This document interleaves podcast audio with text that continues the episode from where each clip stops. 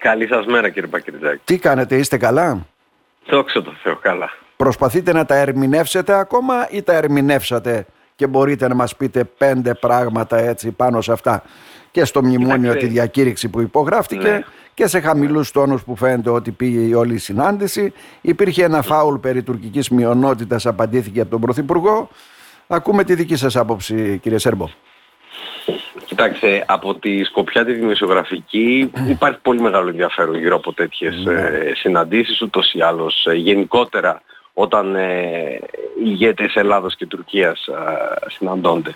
Τώρα, από τη σκοπιά του, ε, του αναλυτή μπορώ να σας πω ότι επιβεβαιωνόμαστε και σε συζητήσεις που είχαμε κάνει και, και παλιότερα, η Τουρκία είχε μία σειρά από λόγους προκειμένου αν θέλετε να συνεχίσει την διαδικασία αποκλιμάκωσης ή και σταδιακής εξομάλυνσης των ελληνοτουρκικών σχέσεων το οποίο όμως είναι κάτι τελείως διαφορετικό κύριε Μπακυρτζάκη από την ουσιαστική τους βελτίωση και πώς αυτό θα μπορούσε να γίνει για το οποίο θα μιλήσουμε αργότερα. Ναι, ναι. Στα της επίσκεψης ένας επιπλέον λόγος που συνηγορεί σε όσα σας είπα είναι ότι η επίσκεψη ήταν πολύ σφιχτή ε, ακόμα και ε, σε αυστηρά χρονικά πλαίσια μερικών ωρών προκειμένου να μην υπάρχουν περιθώριο ειδικά για τον κύριο Ερντογάν που είναι ο απρόβλεπτος της ιστοριας και του αρέσει όλο αυτό.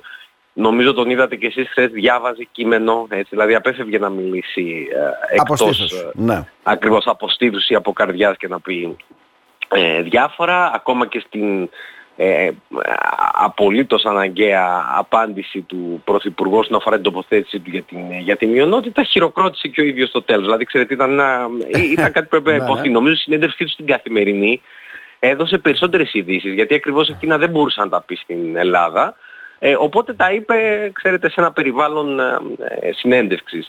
Ε, άρα εκεί βρισκόμαστε και ουσιαστικά η διακήρυξη των Αθηνών έρχεται, αν θέλετε, να, ε, να επισφραγίσει τόσο τα ήρεμα νερά, όσο και αυτή, σας είπα, την προσπάθεια σταδιακής εξομάλυνσης. Τι επιβεβαιώνει η Τουρκία; Επιβεβαιώνει αυτό που λέγαμε, ότι δηλαδή όταν απαιτείται θα έλεγα ακόμα καλύτερα όταν επιβάλλεται στον, στον κύριο Ερντογάν μπορεί να είναι ε, πραγματιστής και να προχωράς σε τακτικές αναδιπλώσεις. Προφανώς... Που δεν ξέρουμε βέβαια πόσο θα κρατήσουν κύριε καθηγητά. Που δεν ξέρουμε πόσο θα κρατήσουν. Που δεν ξέρουμε πόσο θα κρατήσουν. Αλλά... Ε, στο πόσο θα κρατήσουν πάτε στην ταμπακέρα. Καταρχήν είναι μια περίπτωση που σας είπα που ο Ερντογάν με πολύ καθαρό αιμοσυναλλακτικό πρόσημο όπως πάντα χρειάζεται τη Δύση για την οικονομία του, για αγορά οπλικών και επιμέρους θέματα με την Ευρωπαϊκή Ένωση, Τελωνιακή Ένωση. Ε, εκεί να θέσω ένα ερώτημα. Γιατί σήκωσε τους τόνους στη Γερμανία που αφού χρειάζεται τη Δύση, όπως σηκώνει τους τόνους με την ΗΠΑ και έδειξε καλό πρόσωπο με την Ελλάδα; Ναι.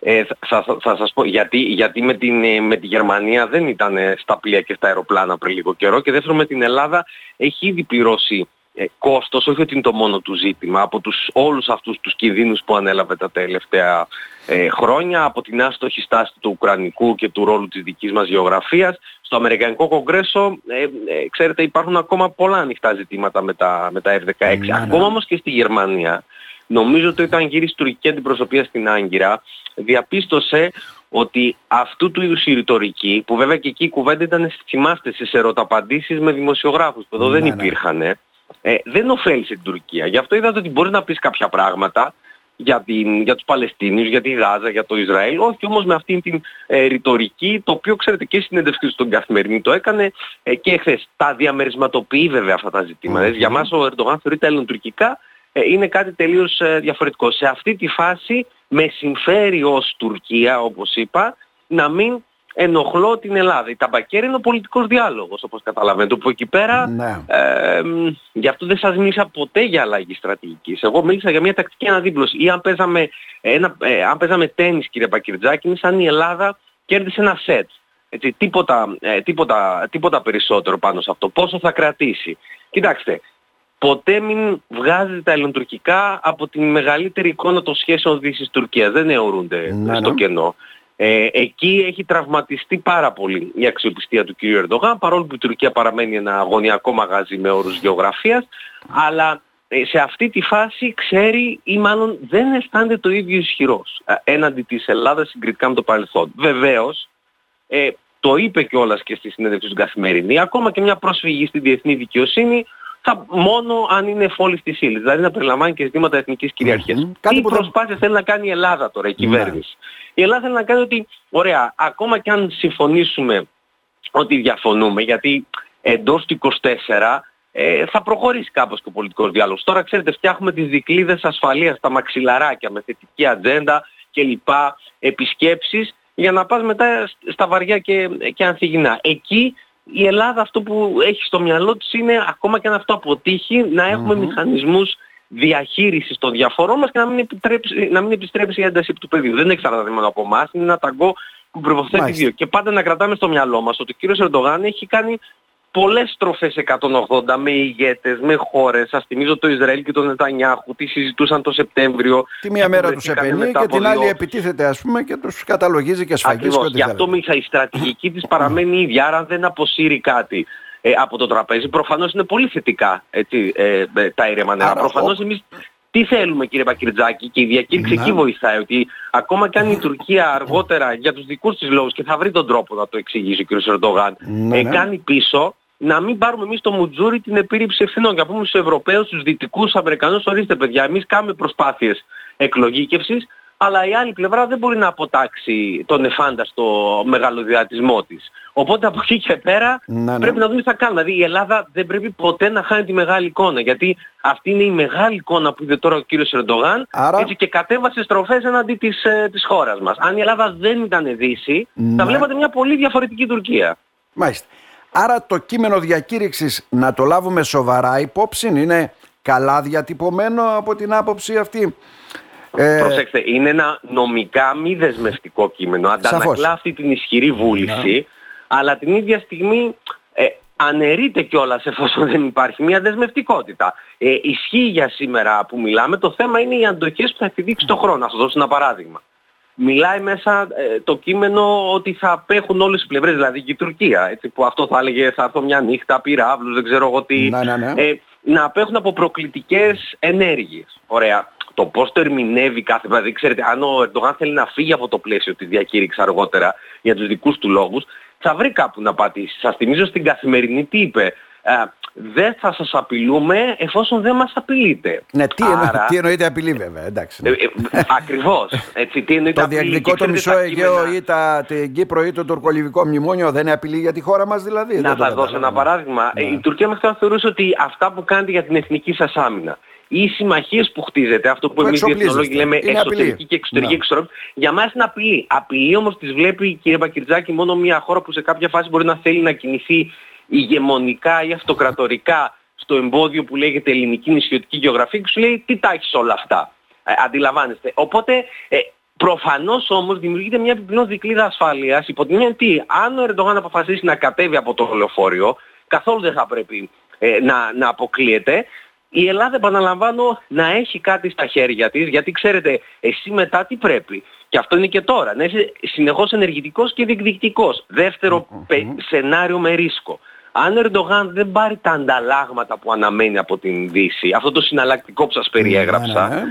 ε, γιατί περιμένει πολλά και από τους Ευρωπαίους. Έτσι, γι' αυτό σας ανέφερα ζητήματα και τους Αμερικανούς. Μπορεί να κάνει 180 Δεν ξέρουμε πώς θα μας δει λίγο, ε, λίγο αργότερα. Τώρα ήθελα απλώς να, να, να, να βγάλει ένα από τους πονοκεφάλους του. Έτσι. Και όταν απευθύνεται στην Ελλάδα, να το θυμόμαστε, απευθύνεται δια της δημόσιας διπλωματίας και σε ένα δυτικό ακροατήριο. Άρα σου λέει όλοι αυτό δεν μου ζητούσατε. Να είμαστε, Άρα... Ε, να έχουμε ειρήνη, σταθερότητα, τίποτα. Κανείς δεν ζήτησε από την Τουρκία κύριε Μπακιτζάκη να επιλύσει τα ελληνοτουρκικά, ούτε είναι προτεραιότητα για την ίδια τώρα. Θα περιμένει μια καλύτερη, ε, ε, καλύτερη συγκυρία. Θα περιμένει τις αμερικανικές εκλογές όπως σας έχω πει και άλλες φορές το 2000 ε, το 2024. Ε, όμως ε, επιβεβαιωνόμαστε και όσοι λέγαμε ότι δεν έχεις λόγο να αποφεύγεις ε, τέτοιες συναντήσεις διότι αν όντως για την Τουρκία κάτι άλλαξε και έστω σε αυτή τη φάση, σε αυτή τη στροφή του δρόμου κατέβασε διότι δεν της βγήκαν αυτά που είχε στο μυαλό της, μάλλον κάτι έκανες και εσύ σωστά. Άρα αυτό πρέπει να δώσει περισσότερη αυτοματοποίηση. Εμείς... Κυρίως βέβαια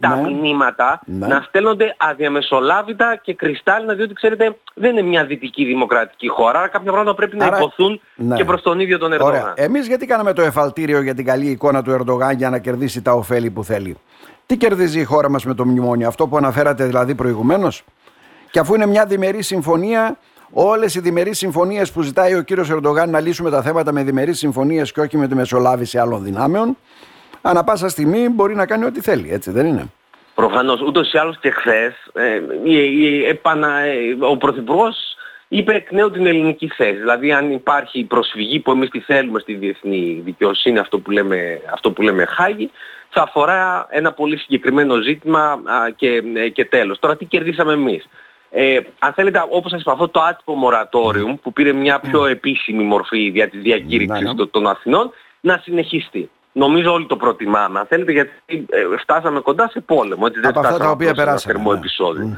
Το δεύτερο το κομμάτι αυτό που σας είπα είναι ότι όταν όλοι σου λένε ε, μίλα μαζί τους, ε, κάνε διάλογο για το διάλογο, δεν λέει κανείς να τα λύσετε γιατί ε, αμφιβάλλω αυτή τη στιγμή προσέξτε εσείς το αντιλαμβάνεστε με ανοιχτό το ουκρανικό σας λέω μόνο ένα θέμα ναι, ναι. νομίζετε αυτή τη στιγμή η προτεραιότητα του διεθνούς παράγοντα α, είναι τα ελληνοτουρκικά ε, απλώς σου λέει τώρα ε, ήρεμα νερά στον Νότο στην Ανατολική Πτέρυγα ε, και βλέπουμε αν δεν το κάναμε θα mm-hmm. έλεγε ο Ερντογάν ορίστε εγώ ήθελα και να πάω να τους μιλήσω και αυτοί ούτε καν ε, με δέχονται. Δεν θέλουμε το παιχνίδι των εντυπώσεων. Εμείς θέλουμε να έχουμε τον πρώτο λόγο σε επίπεδο πώς απευθυνόμαστε mm-hmm. ε, διεθνώς. Το επίφοβο κύριε Μπακυρτζάκη θα ήταν ναι. αν μπαίναμε σε μια διαδικασία να εξαγοράσουμε τα ήρεμα νερά ε, με κάτι από την πλευρά μας. Αλλά νομίζω προς ώρας όλοι θα συμφωνήσουμε ότι αν κάναμε κάτι τέτοιο σημαίνει ότι έχουμε διαβάσει και τελείως λάθος το τι προηγήθηκε. Δηλαδή είναι για πρώτη φορά που είσαι λίγο πάνω στον αφρό και εσύ μόνος σου να πυροβολείς τα πόδια σου. Άρα η κυβέρνηση το χειρίστηκε με τον καλύτερο τρόπο ουσιαστικά έτσι δεν είναι; Και με το μνημόνιο αυτό και με τις συναντήσεις Η κυβέρνηση δοκιμάζει αυτό που σας είπα. Δεν νομίζω ότι υπάρχουν ή αν υπάρχουν για μένα δεν είναι ρεαλιστική ανάγνωση να επιληθούν τα, τα ελληνοτουρκικά αλλά να διαχειριστούμε τις, ε, τις διαφορές μας χωρίς εντάσεις για ένα διάστημα και, και βλέπουμε. Από εκεί και πέρα επαναλαμβάνω και να μην πάρουμε εμείς τον, ε, τον Μουτζούρι. Σας το έχω πει πολλές φορές. Δεν θα ναι, ναι αλλάξουν ναι, ναι. πολλά τα ελληνοτουρκικά εκτός αν έκανε μια στροφή ουσιώδης ο κύριος Ερντογάν. Γιατί να την κάνει, δεν του την έχει μεταξύ άλλων ζητήσει κανείς. Θα ήταν έργο μια ωραία πρωία. Ξέρετε, ε, η Τουρκία ε, να ήθελε να συνεννοηθεί. Γιατί για μένα το ζήτημα κύριε Μπακυρτζάκη δεν είναι να κάνεις διάλογο. Μπορεί να κάνω ναι, και εγώ ναι. μαζί σας διάλογο να μην με παράλληλους μονολόγους, ναι. διάλογο κοφών. Είναι να βρούμε έναν τρόπο να συνεννοηθούμε. Αυτή η συνεννόηση στο τέλος της μέρας προϋποθέτει ότι η Τουρκία δεν θα βλέπει την Ελλάδα ως εμπόδιο και κυρίως τα νησιά μας να διεκδικήσει ζωτικό χώρο εις βάρος μας αυτό που αντιλαμβάνεται ως γαλάζια πατρίδα, ως θαλάσσιες ζώνες για να γίνει ναυτική δύναμη κλπ. Εκείνη δηλαδή όλο το ε, παράλογο, το ανορθολογικό της Τουρκίας, το εφάνταστο να επιδιώκει την ισχύ της και το ρόλο της και την επιρροή της, αλλά όχι μια καταφαντασία περιφερειακή ηγεμονική Η κυβέρνηση θέλει να κάνει μια προσπάθεια μήπως μπορεί αυτό να το, να το αλλάξει. Ε, την ίδια στιγμή όμως Καλά, δύσκολο να αλλάξει. Η Τουρκία έχει επενδύσει, έχει επενδύσει δεκαετίες πάνω σε αυτό κύριε Σέρβο. Μα γι' αυτό σας είπα να είναι ρεαλιστικές και με... ξέρετε εγώ που είμαι έτσι, νεότερός σας πόσες τέτοιες διαδικασίες ναι. έχω δει να ξεκινάνε με τους, ε, με τους, με τους καλύτερους όρους. Με τους καλύτερους Εν καιρό ειρήνης είναι απελπιστικά δύσκολο να επιληθούν τα ελληνοτουρκικά α, διμερός. Και στο Ελσίνκι που δεν τα επιλύσαμε αλλά έγινε μια ναι. προσπάθεια, θυμάστε υπήρχε ισχυρή εμπλοκή του διεθνούς παράγοντα, έτσι. Τι κοινό έχει η περίοδος της σημερινή με το Ελσίνκι; Καμία απολύτως και όσον αφορά την Ευρώπη και την Τουρκία και τις Ηνωμένες Πολιτείες και εμάς και κυρίως τη νέα, ε, τη νέα, τη νέα Τουρκία. Ε, Υπάρχει πάντα μια νησιά για ηγέτες τύπου Ερντογάν, κύριε που αναμετρώνται λίγο με την ιστορία τους, με την παρακαταθήκη, την κληρονομιά του Κεμάλ, να τον ξεπεράσουν, να αφήσει το κάτι περιττέρω. Ναι, ναι, ναι. Διορθώστε με αν κάνω λάθος, αλλά το επόμενο, η επόμενη εκλογική αναμέτρηση για τον κύριο Ερντογάν είναι το 2028. Αντιλαμβάνεστε τι λέω, Έχει, τώρα όμως έκανε αυτό ε, ε, που έπρεπε και το επικοινώνησε με τον τρόπο που έπρεπε για να προασπίσει αυτό που αντιλαμβάνεται ως καλύτερο για την Τουρκία ε, σε, αυτή την, σε αυτή τη φάση. Ας μείνουμε σε αυτό, σε αυτό το ευχάριστο και δημιουργικό και ας το ζήσουμε όσο κρατήσει. Αλλά η ναι. προσπάθεια είναι διαρκής, ενεργητική και διεκδικητική. Δεν είναι μια χώρα η Τουρκία για την ίσονο προσπάθεια. Κύριε Σέρμπο, νομίζω είστε σαφή σε όλα να σας ευχαριστήσουμε θερμά. Ας το ζήσουμε όσο κρατήσει δηλαδή, αφήσω ένα τίτλο. Και την ίδια στιγμή με Παρακαλώ. πολλαπλά επαναλαμβάνω σενάρια εξελίξεων, διότι η μεγάλη εικόνα είναι πάρα πολύ δυναμική και σαφέστατα. Υπάρχει και το Κυπριακό, υπάρχουν οι εκθέσεις Ευρωπαϊκής Ένωσης, mm-hmm. τα τραπέζια της διαπραγμάτευσης για μας για το κάτι παραπάνω με την Τουρκία σε επίπεδο ερωσιμότητας και να εκλογικευθεί, όπως είπα δεν είναι το διμερές, το κάνουμε για να το κάνουμε, αλλά ξέρετε τα ουσιώδη περνάνε από Ουάστον και Βρυξέλλες. Και εκεί πρέπει να είμαστε πολύ ενεργητικοί και διεκδικητικοί. Να σας ευχαριστήσουμε θερμά. Να είστε καλά. Να είστε καλά. Καλή συνέχεια. Γεια σας.